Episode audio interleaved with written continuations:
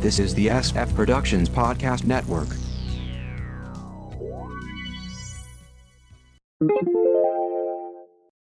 How I Got My Wife to Read Comics, Episode 549.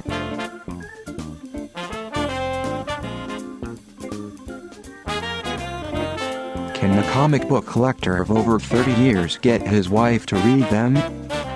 Will she let him keep them? Learn more in this podcast.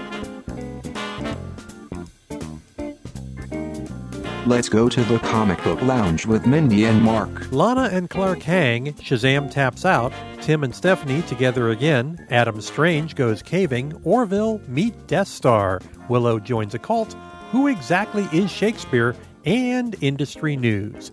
This is how I got my wife to read comics for Sunday, September 13th, 2020. I'm Mark. And I'm Mindy. Just a reminder, you can go to our website, sfpodcastnetwork.com, to get the feed, other SF podcasts and blogs, or you can subscribe via your favorite podcast catcher and leave us a review somewhere. You can email sfpodcastnetwork at gmail.com, like us at facebook.com slash sfppn, follow us on Twitter at sfppn, check out tumblr.com slash blog slash sfppn, or call us at 614-321-9737. That's 614-321-9SFP.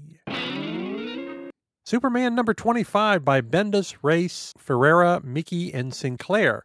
An extra sized anniversary issue, which tells you how often comics are reset to number one when a number 25 of a bi weekly series is considered an anniversary.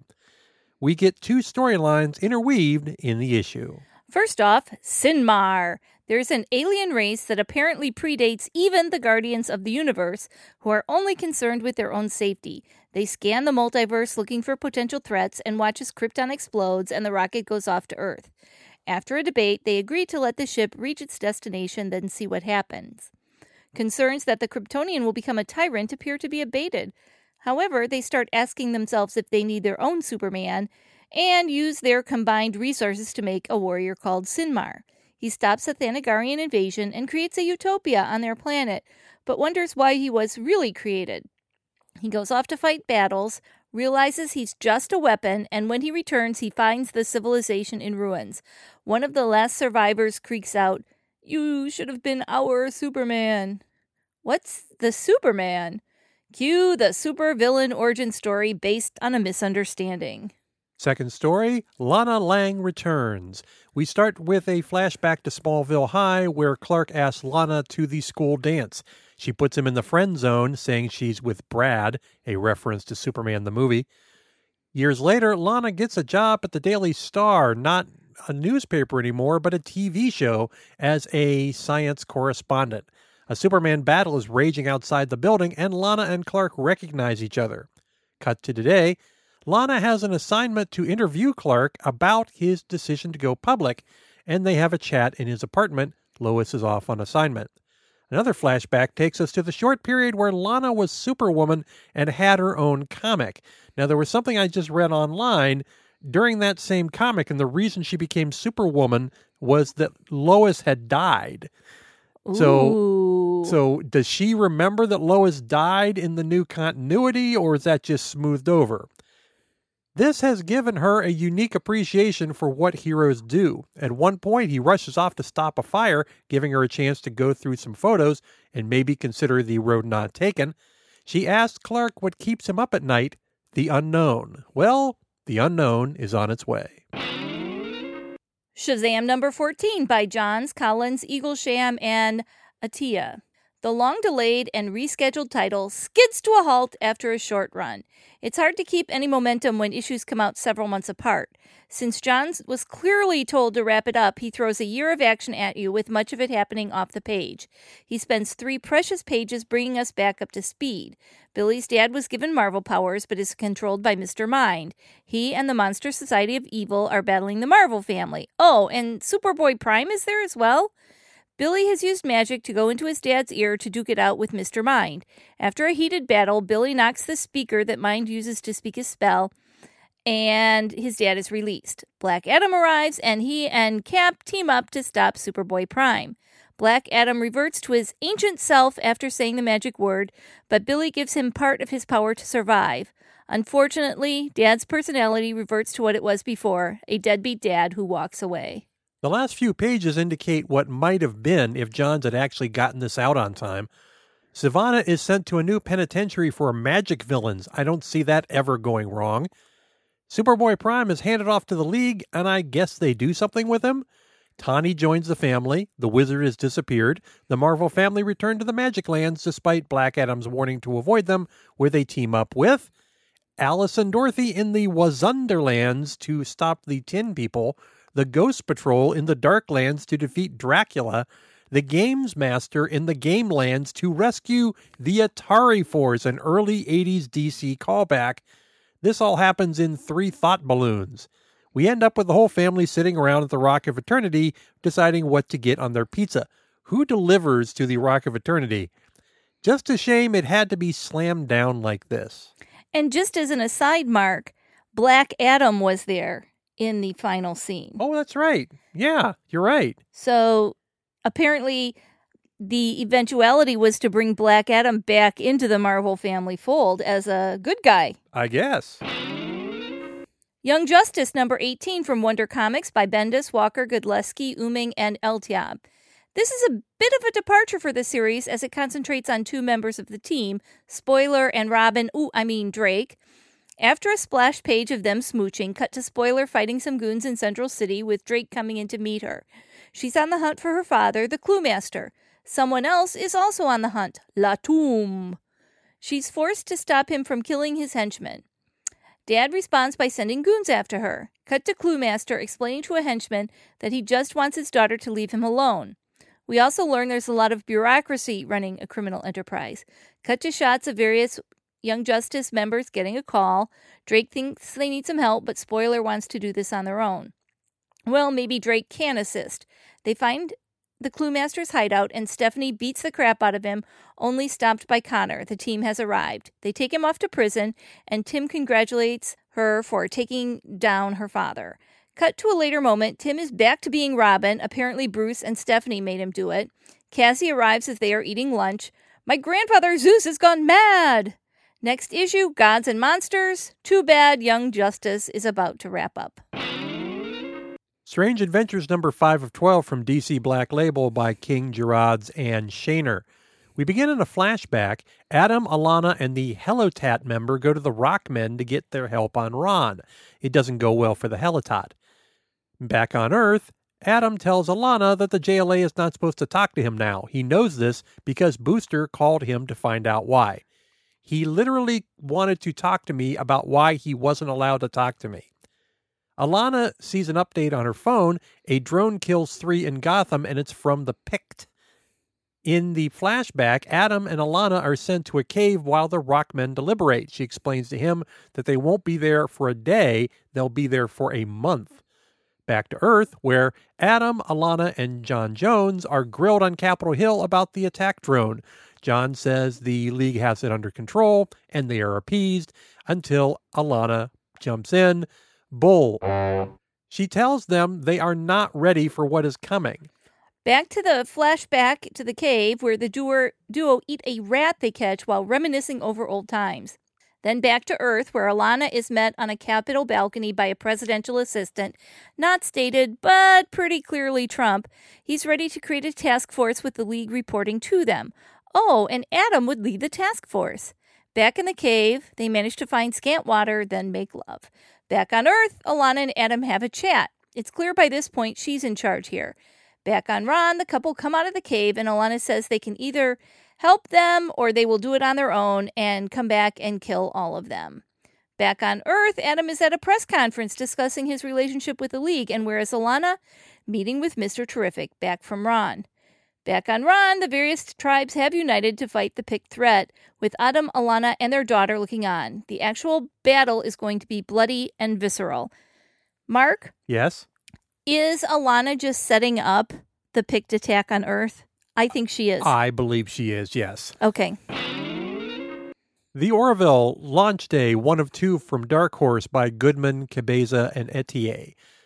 The two-parter stories told in the middle of Fox slash Hulu's sci-fi series continuity continue, written by the exec producer of the series. We begin 20 years ago with Gordon and Mercer as ensigns on a science vessel. How old are they supposed to be in the, in the current series if they were ensigns 20 years earlier? Well, that would uh, put them in their late 30s mm, or 40s.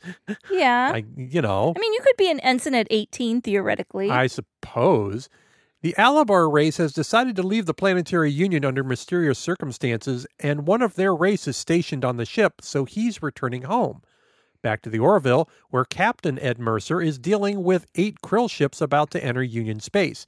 He gets them to agree to come to the Orville to learn of their mission. It's to attack the Alabar, who have a massive weapon and are about to use it. Ed asks them to give some time to investigate all this. There's been no communication with the Alabar since they left the Union, and Admiral Zawa negotiates a two day investigation period. Claire gives Ed and Kelly an Alabarian makeover so they can sneak onto the planet with Gordon piloting the shuttle, since he piloted the shuttle 20 years ago, and so he's the only human that's actually been there. Bortus is put in charge and told not to start a fight if possible. Meanwhile, the Krill plan to take out the Orville if they don't let them attack. We get an interlude with Bortus's family. His partner suggests they just let the Krill attack, of course. Why are Bortus and Klyden a couple? On Alabar, Ed and Kelly learn they need to register since they are visitors. It's clear the planet has gone downhill since they left the Union. No food synthesizers, there's a military crackdown, and everyone is excited about launch day. An announcement is made on public view screens. Their president that was put in power 20 years ago to create a better life for them all, and once launch day occurs, the outsiders undermining their success will no longer be an issue. Meanwhile, Gordon and Malloy find the thing throwing off all the radiation, why the Krill found out about it, and it appears to be Death Starry. Buffy the Vampire Slayer, Willow number three from Boom Studios by Tamaki Bustos and Bruni. Willow awakes after her night at the party in the woods only to find a far more friendly town than she had previously seen with a lot more people. She goes to see Alara and asks her in a roundabout way, Is this a cult? Alara replies that cults take power so they can feel powerful. They don't take power in this case because they are already powerful. They touch hands at a tree, and Willow feels this rush of power, making plants bloom. Suddenly, Alara is in Willow's mind, who is thinking of Xander. I gave him a piece of my soul, and he gave it back. Is that why I feel lost? Is that why nothing feels right? Why I feel like I'm always a spinning top that's about to stop spinning and that's not an Inception reference? You're not lost. And I thought Inception was all right if limited in scope. Alara tells Willow that fate has brought her there and it's where she belongs. Willow goes for a walk only to realize that no birds come into the town. There's some sort of bird border. A group of witches ask if she's lost and then kind of forcefully ask if she needs help finding her way. Something is going on here, and she's going to find out what it is. Just a well written story with wonderful artwork. The Dreaming, Waking Hours number two from DC Black Label by Wilson Robles and Lopez. Lindy continues to work on ex- exiting the dream with all of the Shakespeares while Ruin the Nightmare works to reverse everything. Lindy learns that Sheikh Zubar's ship capsized while trying to escape the Inquisition, and the officers at Dover heard Shakespeare when he gave his name. Ruin and the Jophiel are off to find help, and Ruin admits that this all happened because he fell in love with a boy he was supposed to terrify in a dream instead. They meet with Heather, a sorceress teaching cheat code spells via live stream. Ruin tells his tale of woe, created by mistake, and Dream told him to do his job as best he could. Jophiel tries to teach him the job, being a nightmare, but when he meets the boy, he gives him beautiful dreams instead. When were trying to fix it, it became terrifying. He left the dreaming to find the boy and brought us to this point. Heather regretfully agrees to help. We learn she's the great granddaughter of Roderick Burgess, the man who imprisoned Dream and kicked off the whole Sandman series. So she has some unique info that should help. She also tells them that they are in much bigger trouble than they think. Speaking of dreams, he decides to interrogate the nightmares in order to find out who escaped, bringing Lucien along for the ride. The nightmares try to terrify Dream, which of course doesn't work. I want to know who among you has aided the escape and why, and if I am told lies, my anger will not be easily slaked. Back to Lindy, who realizes how she can escape, figure out once and for all who was Shakespeare. Wilson does a great job channeling Gaiman's characters. Well, we've had a number of news headlines since the last episode. First off, the rumors are true Wonder Woman 84 will be pushed back yet again. The lack of open theaters, and people willing to take a chance at attending those that are, along with the fact that the Amazon's film would cut off potential box office for Warner Brothers' other film out now, Tenet, is really the cause of all this. The new date is Christmas Day. After he replied to rumors in June that he was leaving the Superman titles, Brian Michael Bendis said not to worry about it and that it was so far away. Well, for the record, so far away is December. With Young Justice about to go and no word about the rest of Wonder Comics, could the Legion of Superheroes title also be in trouble? Batman Beyond in its sixth iteration joins the long list of canceled DC titles post implosion. The now junked Generations reboot event, whatever, that Dan DiDio shepherded will now appear maybe as a one shot called Generations Shattered, appropriate, in December. The 1939 Batman will lead an eclectic team of heroes. Speaking of Batman, Detective Comics number 1027 the 1000th issue with Batman in it, technically the 1001st issue, but whatever, will include a generation story. Speaking of events, the next one is Endless Winter. Here's the teaser. 1000 years ago, a disparate group of heroes, Hippolyta, Black Adam, Swamp Thing, and the Viking Prince, banded together to prevent the world from freezing at the hands of the Frost King, an exiled Norse god with the ability to control entire ecosystems. The heroes triumphed, but victory came at a terrible price, one that has been kept secret until now. And we will finally get the Batman Catwoman miniseries spinning out of Tom King's truncated Batman run in December. The new senior VP general manager of DC Comics is Daniel Cherry, who has some fortunate initials. He was the chief marketing officer for Activision Blizzard Esports and branding advertising before that. He will head up business affairs, editorial, talent services, marketing, sales, brand, and direct to consumer for DC and oversee business development. This supposedly frees up Jim Lee to handle the overall DC brand, which makes Jim Lee sound more like a figurehead at this point. A quick perusal of the second DC Fandom event, which happened on Saturday, much of it was prepackaged stuff from DVD extras, along with some actual panels. The upcoming CW's Superman and Lois series will be based in Smallville after the couple moved their family back from Metropolis. By the way, their kids are fraternal twins, which ends the rumor that one of them is an adopted Damian Wayne, so they could set up the Super Sons. During the event, Jim Lee tweeted that an announcement would be made regarding the DC Universe streaming site this next week. Based on earlier info from Lee, it's believed DCU will pivot away from streaming to concentrate on digital comics and being a social site. It's hard to justify the cost base solely on that, though. However, we did get to watch the new Superman Man of Tomorrow animated movie while that was running. Yay!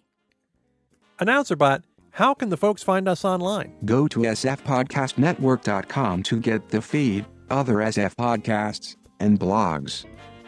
Subscribe via your favorite podcast catcher and leave us a review. You can email sfpodcastnetwork at gmail.com. Like us at facebook.com slash sfppn. Follow us on Twitter at sfppn. Check out tumblr.com slash blog slash sfppn. Call us at 614-321-9737. That's 614-321-9SFP. Back to you, Mark. Thanks for listening, everybody. Bye. Bye bye.